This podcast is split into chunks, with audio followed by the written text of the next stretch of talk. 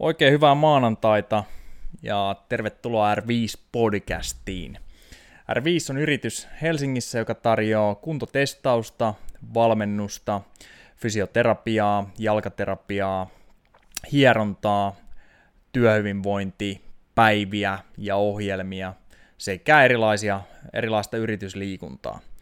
Tämän päivän jaksossa me puhutaan laktaateista, kynnysten määrittämisestä ja harjoituskynnyksistä ylipäätänsä, mutta ehkä vähän enemmän vielä puhtaasti laktaatista. Ei muuta kuin pistetään homma käyntiin.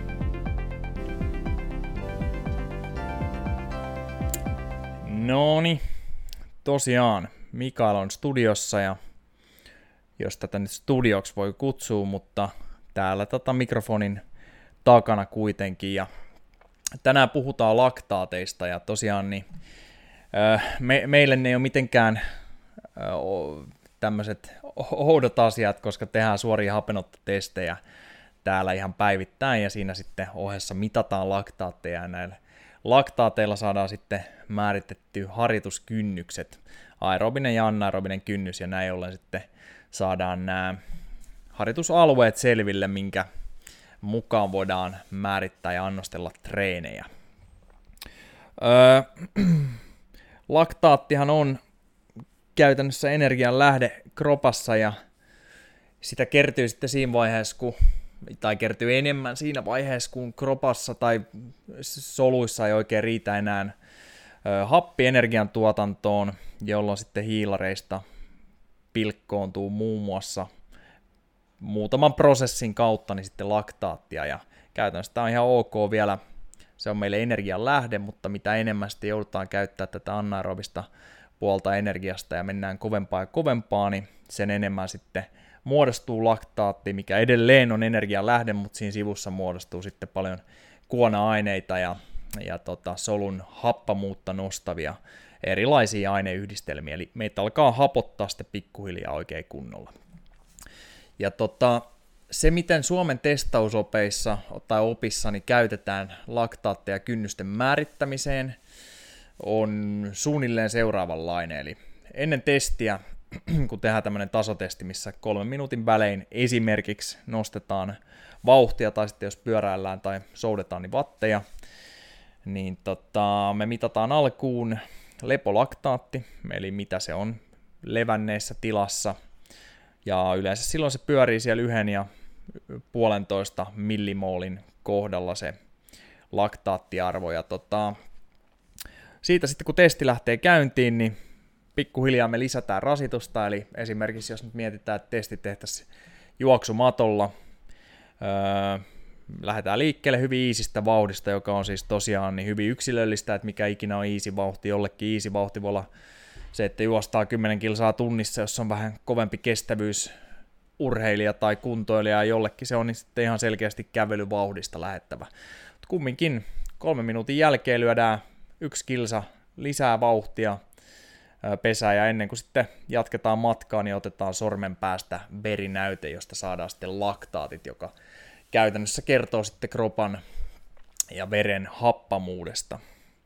Ja aerobinen kynnys eli peruskestävyyden yläraja tulee vastaan niinkin nopeasti, Suomen testausopissa, kun ollaan noustu sieltä alimmasta laktaattikohdasta, joka voi olla lepolaktaatti tai sitten joku näistä ensimmäisistä vauhdeista, niin alimmasta kohdasta, kun laktaatit nousee 0,3 millimoolia, silloin me ollaan ylitetty aerobinen kynnys tai ollaan aerobisella kynnyksellä. Eli se pelivara on hyvinkin pieni, siinä pitää oikeasti olla ihan tämän lepolaktaatin tuntumassa silloin, kun tehdään peruskestävyyttä, eli PK.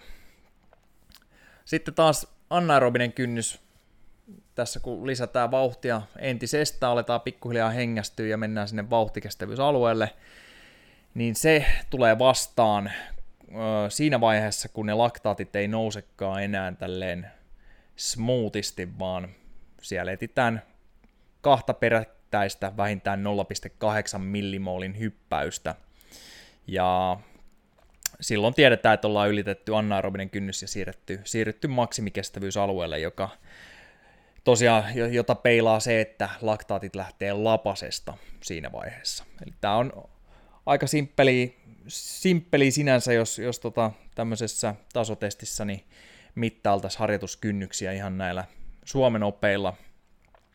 Yleensä ne on melko helpot nähdä siellä, mutta kaikki varmasti, jos siellä on joku, joka tekee testejä ja kuuntelee, niin tietää hyvinkin sen, että, että aina välillä joutuu sitten soveltaa ja katsoa vähän kaikkien muutakin dataa ja faktaa siitä testistä, että ne ei superselkeät ole aina, mutta yleensä on aika hyvin nähtävissä, että milloin se lähtee sieltä lepotasosta nousemaan, jolloin ollaan ylitetty peruskestävyysalue ja siirrytty vauhtikestävyysalueelle, ja milloin ne ikään kuin lähtee sitten täysin lapasesta, jolloin ollaan maksimikestävyysalueella. Ja PK-alueellahan voidaan olla tunti tolkulla ilman, että se tuntuu edes treeniltä. Vauhtikestävyysalueella jopa siellä ihan anakynnyksen tuntumassa voidaan olla jopa tunteja, jos ollaan tottuneita. Öö, ei nyt sillä että mitään niin kuin yhdeksää tuntia tai mitään tämmöistä jäätävää, mutta sanotaan tunti, kaksi tuntia, tämmöinen maltillinen suoritus, varsinkin jos se on kisatilanne. Sitten taas maksimikestävyysalueella, niin me ei superkauaa siellä olla. Eli siellä kertyy sen verran paljon kuona-aineita ja se happamuus siellä nousee, että pikkuhiljaa niin on pakko hidastaa vauhtia, jos halutaan jatkaa matkaa.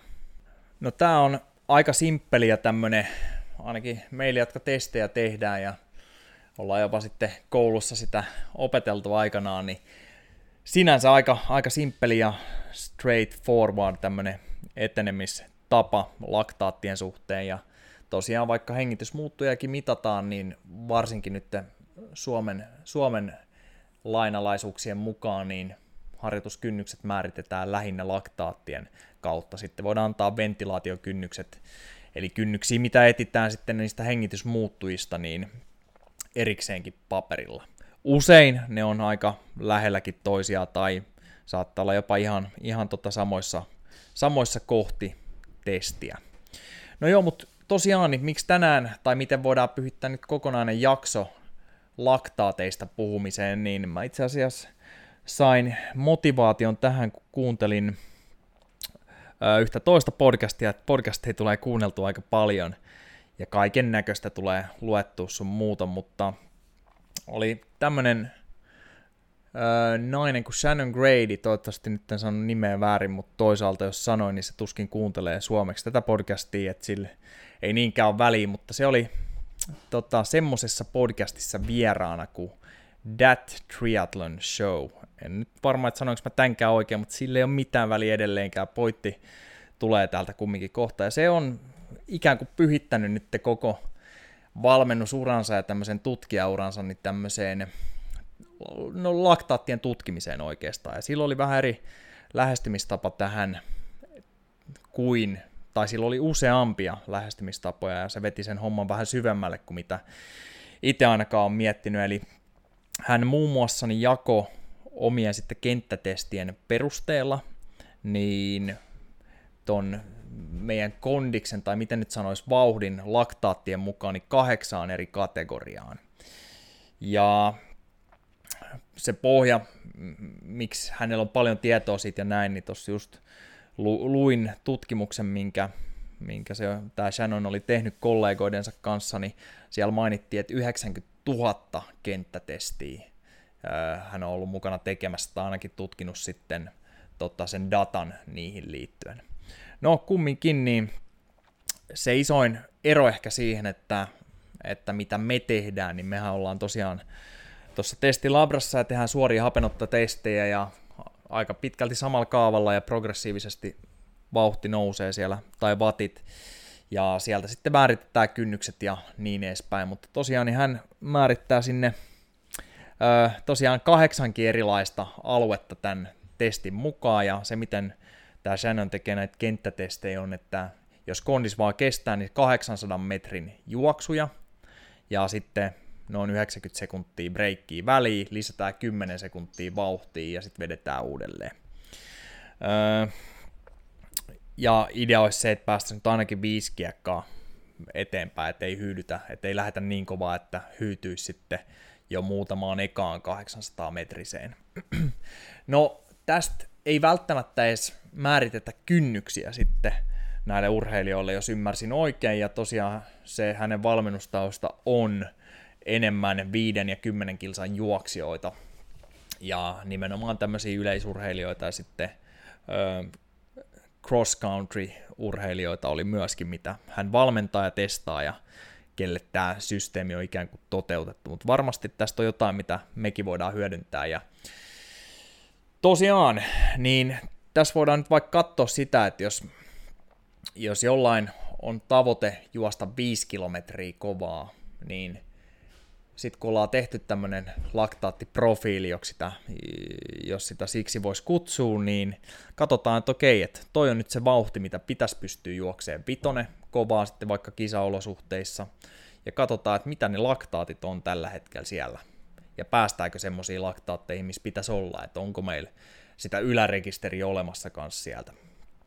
Ja sitten voitaisiin käytännössä hänen oppien mukaan niin lähteä treenaamaan ihan sitä laktaattialuetta suoraan ja sinne rakentaa erilaisia treenejä. ja toki sitten oli tilanne se, että oltiin maratonareita ja tosiaan se, se podcasti, missä toi Shannon oli vieraana, niin sehän on triatlon podcasti, niin tämä kaveri, joka haastatteli sitä, niin oli hyvinkin kiinnostunut siitä, että miten Ironman triatlonit sitten, että kun siinä mennään aika tasasta vauhtia, tappavan tasasta vauhtia alusta loppuun ja ja koitetaan selviä maali, että tarviiko näittenkin mukaan parantaa sitten jokaisella kahdeksalla osa-alueella tai useammalla osa-alueella kestävyyttä, niin vastaus oli, että kyllä, että hyötyi saata irti sekä, että vaikka tota Ironman urheilija tai harrastaja, niin tota parantaisi myös esimerkiksi sitä ylärekisterilaktaateista, niin tämmöinen kanta oli siihen hommaan. Öö, se lähestymistapa ei ollut semmoinen, että treenataan yhtä aluetta kerrallaan, vaan pääpaino aina johonkin ja sitten kehitetään sitten eteenpäin tiettyjä heikkouksia tai vahvuuksia ja vähän jokaista aluetta niin käytetään siellä täällä. Ja vaikka tota, voisi ajatella, että kun nämä matkat on aika lyhyitä, mitä hän valmentaa, mistä hän puhuu useiten, ja tämä, tämä tota, tutkimuskin, mitä ne oli tehnyt, niin siinä katsottiin viiden kilsan ajan parannusta tämän gradin systeemin mukaan, niin tässä ei kumminkaan niin jätetä missään nimessä niin esimerkiksi PK-aluetta pois.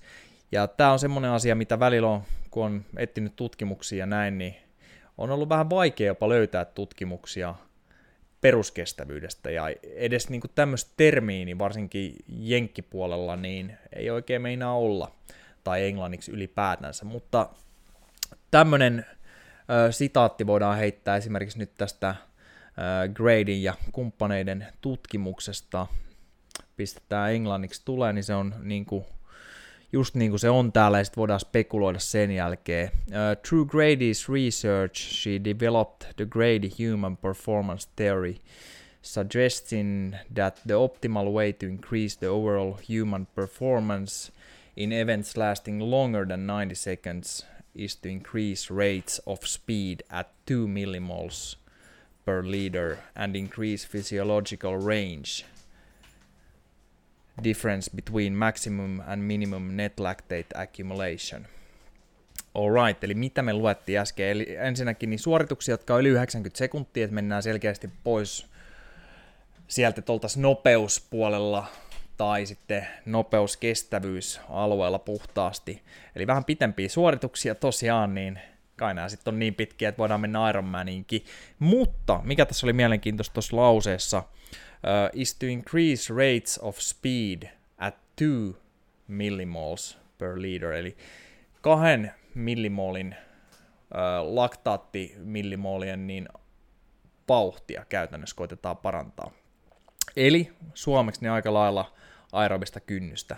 Tämä on, me mitataan se aika tarkasti tosiaan suomeksi, että alimmasta kohdasta 0,3 ylöspäin, niin silloin se on paukkunut, mutta se on usein jossain siellä kahden millimolin kohdalla.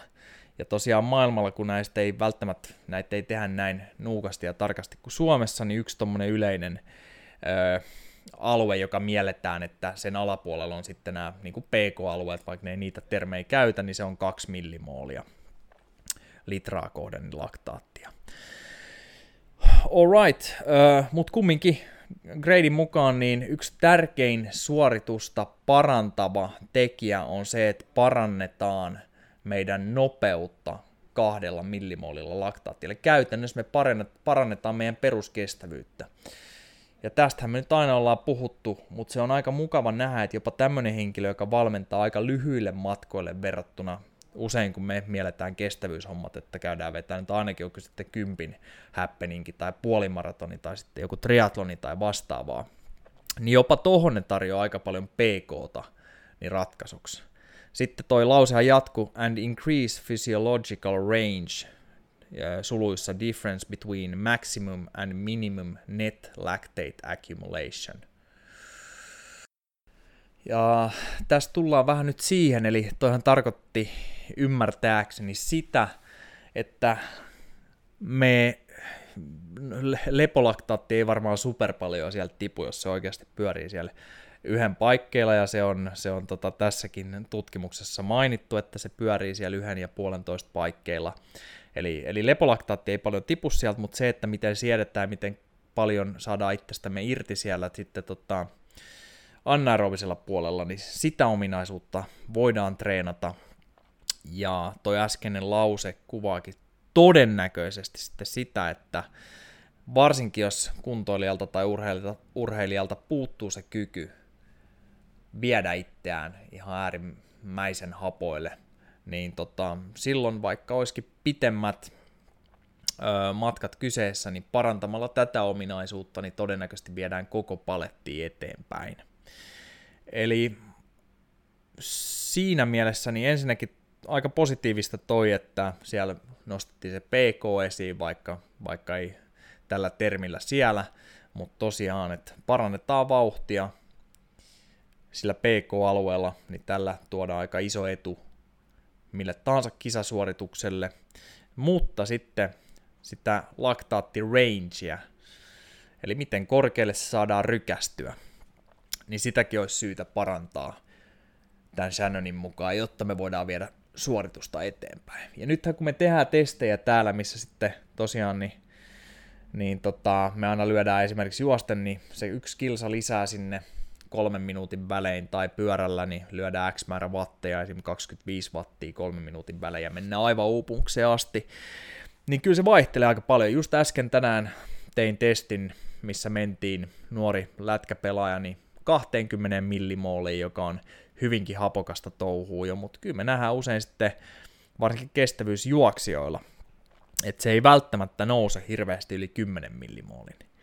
Ja tästä tullaakin nyt siihen, mitä mä ihan mietin tässä samalla kuin höpisen, että voitaisiko tämmöisille, vaikka puhuttaisiin ultrajuoksijoista tai maratonareista, niin lyödä sinne ohjelmaan vähän enemmän niitä kovia vetoja vielä. Ja ihan semmoisia selkeitä hapotusvetoja, millä voitaisiin ehkä tuoda ylöspäin sitten sitä, että miten hapoille pystytään pääsee, ja voidaanko tällä tavalla sitten parantaa suoritusta.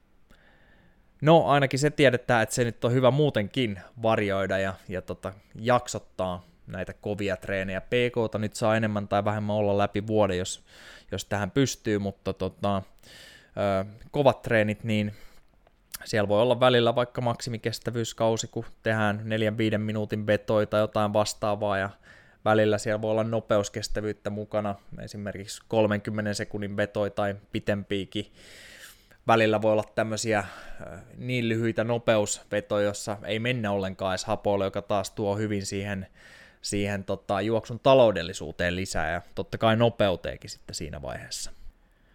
Öö, tämmöiset nämä eri ö, alueet tämän Shannonin mukaan voisi olla. Eli täällä on tämmöinen kuin Aerobic Foundation alle kahden millimoolin laktaateilla, eli mä nyt kerron tässä sitten suomeksi, että tämä on peruskestävyyttä meille.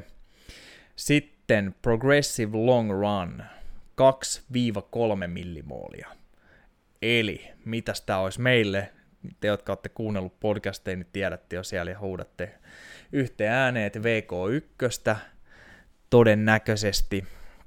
Eli tämä olisi se kakkos osa-alue näistä laktaateista. Sitten on tämmöinen kuin Main System Workout, Lactate Tolerance, Clearing and Capacity, neljästä kuuteen millimoolia. Eli täällä nyt on todennäköisesti kaikilla on paukkunut kynnys, varmasti voi olla poikkeuksia sääntöihinkin, mutta noin 4 millimolin kohdalla karkeasti niin yleensä on tapahtunut jo meidän Suomenkin testausoppien mukaan nämä pari 0,8 millimolin hyppäystä, eli just se, mistä aluksi puhuttiin, että laktaatit on lähtenyt lapasesta, eli toi on niin se kolmas feissi tossa.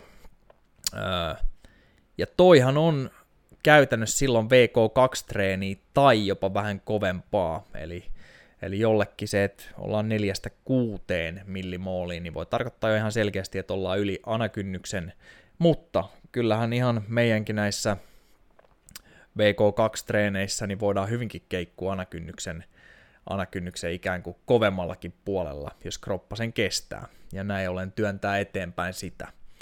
Mutta tosiaan niin tässä niin Main System Workout oli se nimitys tälle kolmannelle. Sitten Main System Workout Aerobic Rate Capacity 2 ja 3. Aerobic Rate Capacity 2 ja 3, eli edelleen Main System Workout niin kuin äskenkin, mutta se äskeinen oli Lactate Tolerance ja sitten tämmöinen bufferointikyky ja, ja tota, kapasiteetti. Mutta nyt on tosiaan aerobic uh, rate capacity, ja tässä puhutaan 6-9 millimoolia. Eli nyt me ollaan tultu 1, 2, 3, neljänteen vaiheeseen tässä jo. 6-9 millimoolia, eli toihan on jo hyvinkin hapokasta, ja jos tämä on nyt main system workout, niin kyllähän tässä on sitten jo hieman lyhyemmät matkat kyseessä. Varmaan just jotain viiden kilsan luokkaa, koska tuollahan me mennään jo ö, anakynnyksen yli koko harjoitus. Toki siis jo taas kerran, niin nämä tuo varmasti myös tämmöistä maksimi, eli kutsutaan sitten tätä, tai tämähän suomeksi on maksimikestävyyttä. Tuossa vaiheessa, kun ollaan anakynnyksen yli, voidaan toteuttaa muutamia minuuttia jo, jo ihan meidän Suomen oppienkin mukaan, tai useampia minuutteja. Kyllähän nämä tuo myös, ja on oma osansa niille, jotka treenaa vaikka, vaikka jopa niinkin pitkää suorituksia kuin Ironman. Ei tätä ripotella sinne hirveän paljon vuoden äh, vuoteen, mutta sitä on kumminkin siellä.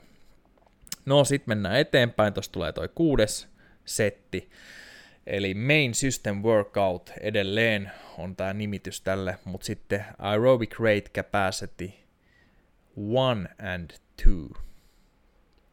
What? Nämä nimitykset on melkein, melkein ihan samoin kuin äsken, mutta tota, kumminkin niin täällä puhutaan yhdeksästä 12 millimoolia. Eli nyt hapottaa ihan kunnolla jo. Monethan ei välttämättä edes pääse tämmöisiin tota, millimooleihin, mutta tota, täällä, täällä mennään hyvin hapokkaalla, hapokkaalla vauhdilla jotain vastuksella. Eli 9-12 millimoolia. Ja taas kerran, jos tämä nyt on main system workout, niin tässä on nyt sitten vielä ehkä lyhyempiä matkoja kyseessä, tai sitten tämä on, on tosiaan hyvinkin hapokasta nopeuskestävyyttä, tai edelleen sitten maksimikestävyyttä, missä väännetään itsemme niin näin hapoille. Öö, sitten sen jälkeen on jotain, mikä, mitä hän kutsuu niin economy intervalleiksi, ja näissä ei ole laktaatti ollenkaan, eli nämä on just semmosia muutaman tai ehkä kuuden sekunnin pyrähdyksiä, nopeusvetoja, jotka tuo sitten semmoista taloudellisuutta jne, mutta se on sen verran lyhyt suoritus, että ei ehitä mennä hapoille. Eli YK, K, N, 6 settiä tuli tässä äh, hänen systeemissä. Sinänsä ihme, kun tuossa äh, podcastissa niin, niin tota, hän puhuu kahdeksasta jopa, mutta pitääpä kaivaa nyt sitten ensi kertaa esiin koitin kaivaa tähän, että, että mitä nyt niillä tarkoitetaan. Et meillähän voisi olla vaikka suomeksi, jos mietitään noita hommia, niin kun toi eka oli 2 millimoolia, niin se olisi se aerobinen kynnys, eli PK2, niin meillähän on yksi kestävyys harrastajille ja urheilijoille hyvinkin tuttu alue on sitten toi PK1, tai ihan palauttava alue, milloin mennään selkeästi vaikka parikymmentä sydämenlyöntiä alaspäin vielä tuosta aerobisesta kynnyksestä, joka nyt oli tässä jos vähän vedetään mutkat suoriksi, niin toi 2,0 millimoolia litraa kohti. Sitten tässä systeemissä System-Based Training, niin kuin ne on sen trademarkannut, niin ne jakaa kuitenkin sen sitten niin kolmeen harjoituszoniin. Zone 1 on alle 2 millimoolia, Zone 2 on 2-6 millimoolia ja Zone 3 on yhtä kuin tai yli 6 millimoolia laktaatteja litraa kohden. Ja tämä systeemi, tässä lukee näin, jos mennään taas hetkeksi Englantiin, niin tiedätte, että tota, tämä ei nyt ole mun vääntö tästä hommasta, mutta ää, SBT eli System Based Training System Priming requires athletes to complete 73 to 77% of training sessions in Zone 1. Eli meille suomeksi niin 73-77 pinnaa treenistä on silti peruskestävyysalueella.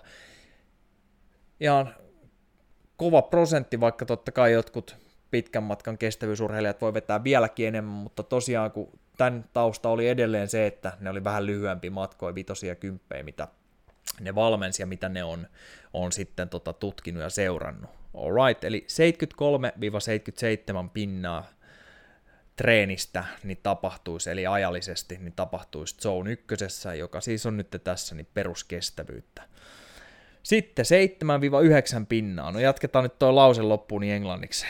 Niin tää ei, tai no sillisalaattihan tämä nyt on totta kai silti, mutta ei mennä ei pahenneta, mutta 79% in zone 2, eli 7-9 pinnaa olisi sitten kahdesta kuuteen millimoolia.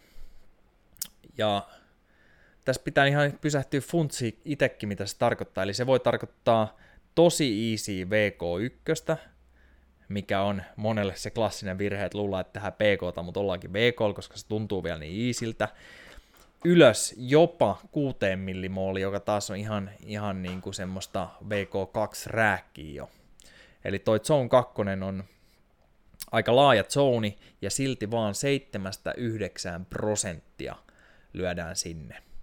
Ja sitten 4-5% in zone 3 Eli 4-5 prosenttia sitten tota, maksimikestävyysalueella. Uh, and 9-10% as non-lactate accumulating economy interval sessions. 9-10 prosenttia on näitä mielenkiintoista, mielenkiintoista, mutta toki pakko sanoa taas, että näillä on hirveä määrä urheilijoita, mitä ne on vuosien varrella testannut. Nämä matkat on usein ehkä vähän lyhyempiä, mutta aika iso prosentti tulee tehtyä sitten tosiaan semmoista treeniä, mikä, minkä joku voisi sanoa, että se on ihan nopeustreeni, eli ihan lyhyitä, tiukkoja spurtteja esimerkiksi, missä mennään niin lyhyt pätkä, ettei ehdi muodostua happamuutta. Et jos mentäisiin vähänkin liian pitkään, niin sitä muodostuisi ihan kunnolla.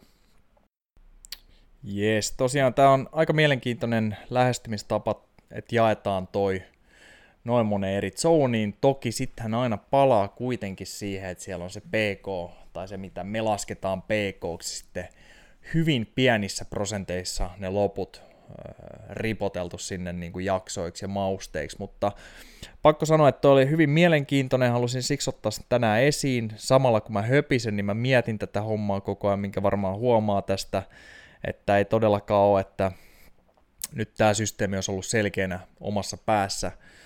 Öö, Mutta jätetään, jätetään hautumaan, sanotaanko näin, niin kuin mun Kraam Maga-valmentaja aikoinaan sanoi, kun jotain ei osattu kunnolla, niin se jätettiin hautumaan, niin tehdään sama homma nyt tässä. Mutta edelleen jatketaan kumminkin näiltä tiimoilta. Tuossa oli muutama mielenkiintoinen homma tässä tutkimuksessa, mm, joka on muuten yli sata sivua. Siinä on siinä on kirjallisuuskatsausta ja jne ennen kuin päästään varsinaiseen tutkimukseen. Mä voisin heittää ton sitten linkin niin show notesihin, se on ihan ilmainen tutkimus. Mutta kumminkin täällä on muun muassa mainittu se, että sitten kun mennään eliittiurheilijoista, kun mä ihmettelin tässä sitä, että miten ne tekee noin paljon PK, mikä siis oli mun mielestä positiivinen ja hyvä homma. Mutta sitten tässä mainittiinkin se, että okei, sitten kun mennään eliittiurheilijoista enemmän tämmöiseen tämmöiseen tota, jokapäiväisiin kuntoilijoihin tai, tai jopa ihan urheilijoihin, mutta enemmänkin vaikka ikäryhmäurheilijoita tai tämmöisiä, joilla on sitten kumminkin muuta elämää, niin siellä ei tehdäkään enää niin paljon sitä zone ykköstä, eli PKta, vaan enemmän siitä harjoittelusta tapahtuukin Zone 2, eli siellä VK-alueella, ja tässä mainitaakin, että at the expense of Zone 1, eli, eli käytännössä voitaisiin sanoa sitten, että PK kustannuksilla. Ja tämähän on nyt semmonen juttu, että tässä pakko heti sanoa, että tässä tunnistaa hyvinkin itsensä, vaikka kuinka paljon tietää, että sitä PKta pitäisi junnata, niin kyllä se vaan hyvin usein sitten kun menee, lähtee lenkille, niin huomaa, että vauhti vähän kiihtyy ja se tuntuu hauskemmalta ja sitten mennäänkin liian kovaa ja todennäköisesti hyvin moni ihminen tunnistaa itsensä tästä. Ja sitten se tuntuu vielä siltä, että nyt kun ollaan menty vähän kovempaan, me ollaan tehty parempi homma meidän kondikselle. Me ollaan tehty nyt ikään kuin isompi työ. Mutta pitkässä juoksussahan se ei ole näin. Ja täällä oli mainittunakin se, että, ja vähän lueteltuna, että miten nämä zonit jakaantuu eri urheilijoiden välillä, kun puhutaan ihan eliitistä versus sitten vaikka kansallinen taso versus sitten tämmöiset kuntoilijat, niin kyllä mitä alemmas tultiin niin kuin siinä tasossa, niin koko ajan väheni toi zone 1, eli PK, PK määrä siellä. Jos vedetään sitten yhteenveto nyt tosta, mitä tässä nyt on tullut äh, ääneen spekuloitu podcastissa nyt, mikä ei ehkä ole, ole nyt super selvää, mutta ymmärtääkseni se pointti on tämä, me voidaan jakaa meidän suoritus, jos nyt äsken katsottiin tai käytiin läpi tota taulukkoa ja niitä millimooleja, niin ainakin kuuteen eri tota, laktaateista katsottaviin suoritusalueisiin.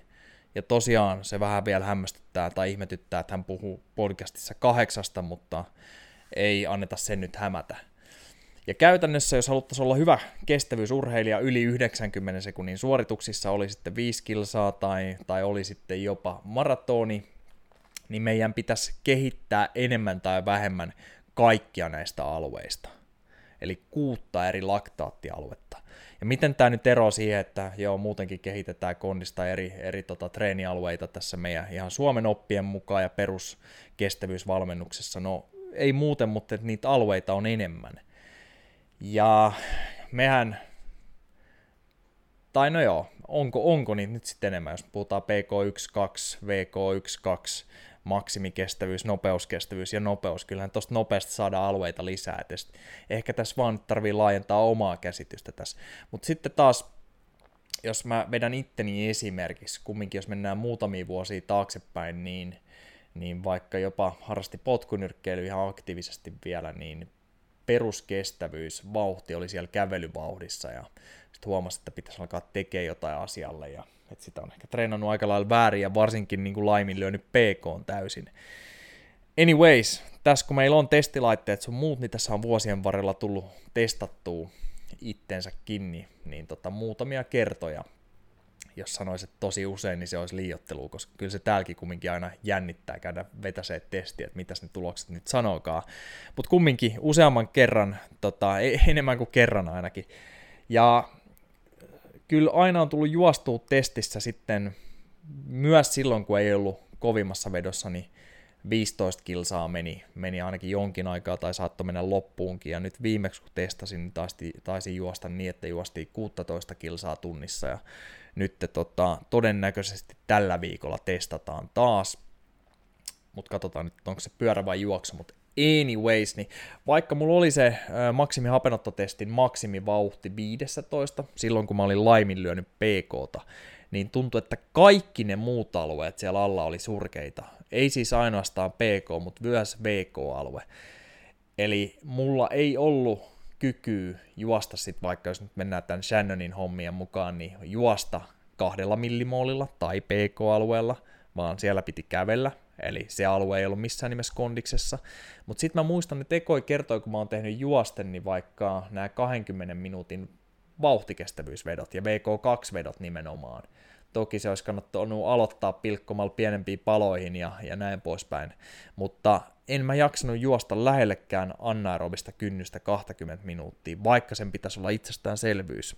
Ja taas kisasuorituksissa nyt, niin, niin vaikka sitä ei ole treenannut, niin se menee. Mutta tämä oli siis silloin, kun tuli laiminlyötyä ehkä kaikkea muuta liikuntaa, paitsi kovia suorituksia just vaikka sitten potkunyrkkelytreenei ja sitten lenkillä, jos kävi silloin tällöin, niin se oli nimenomaan tätä mukavuusaluetta siellä jossain VK1-alueella.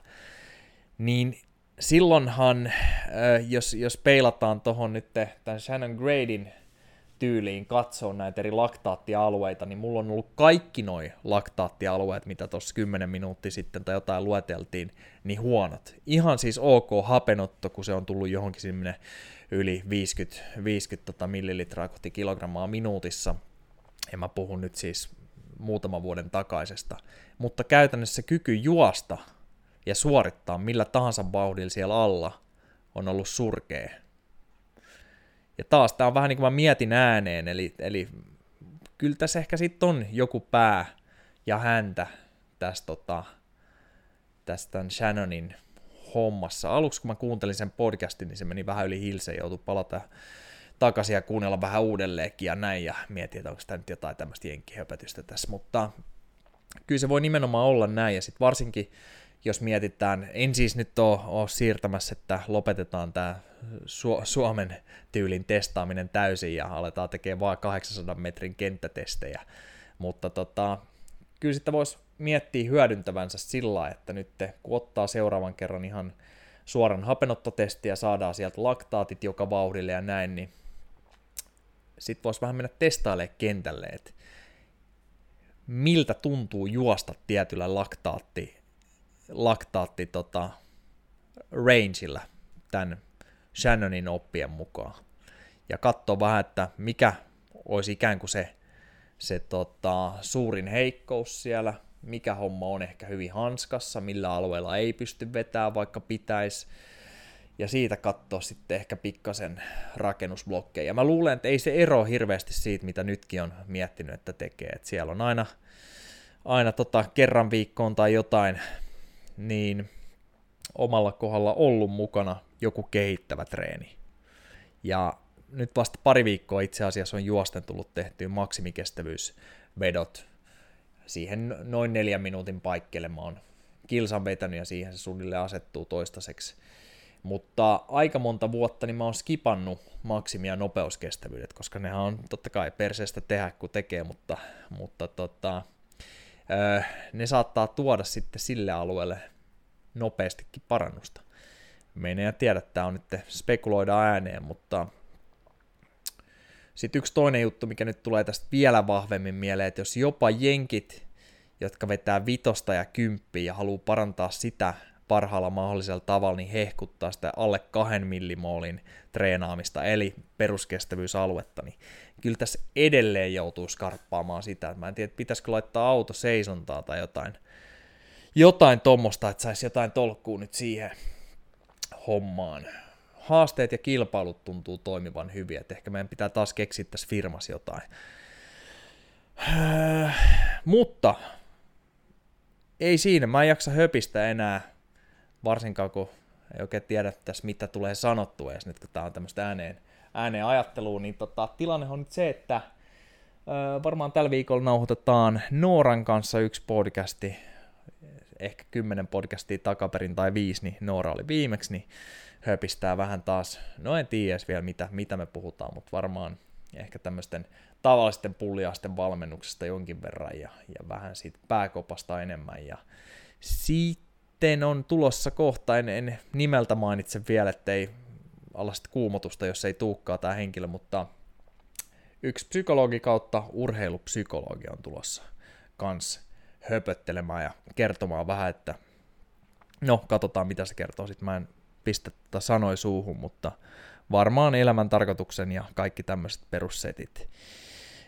Ei siinä sen kummempaa. Tämä nyt oli, tää nyt oli tämmönen ääneen ajattelu, mutta toisaalta podcasti voi olla semmonen myöskin. Öö, palataan asiaan. Kiitos kuuntelusta ja ensi kertaan.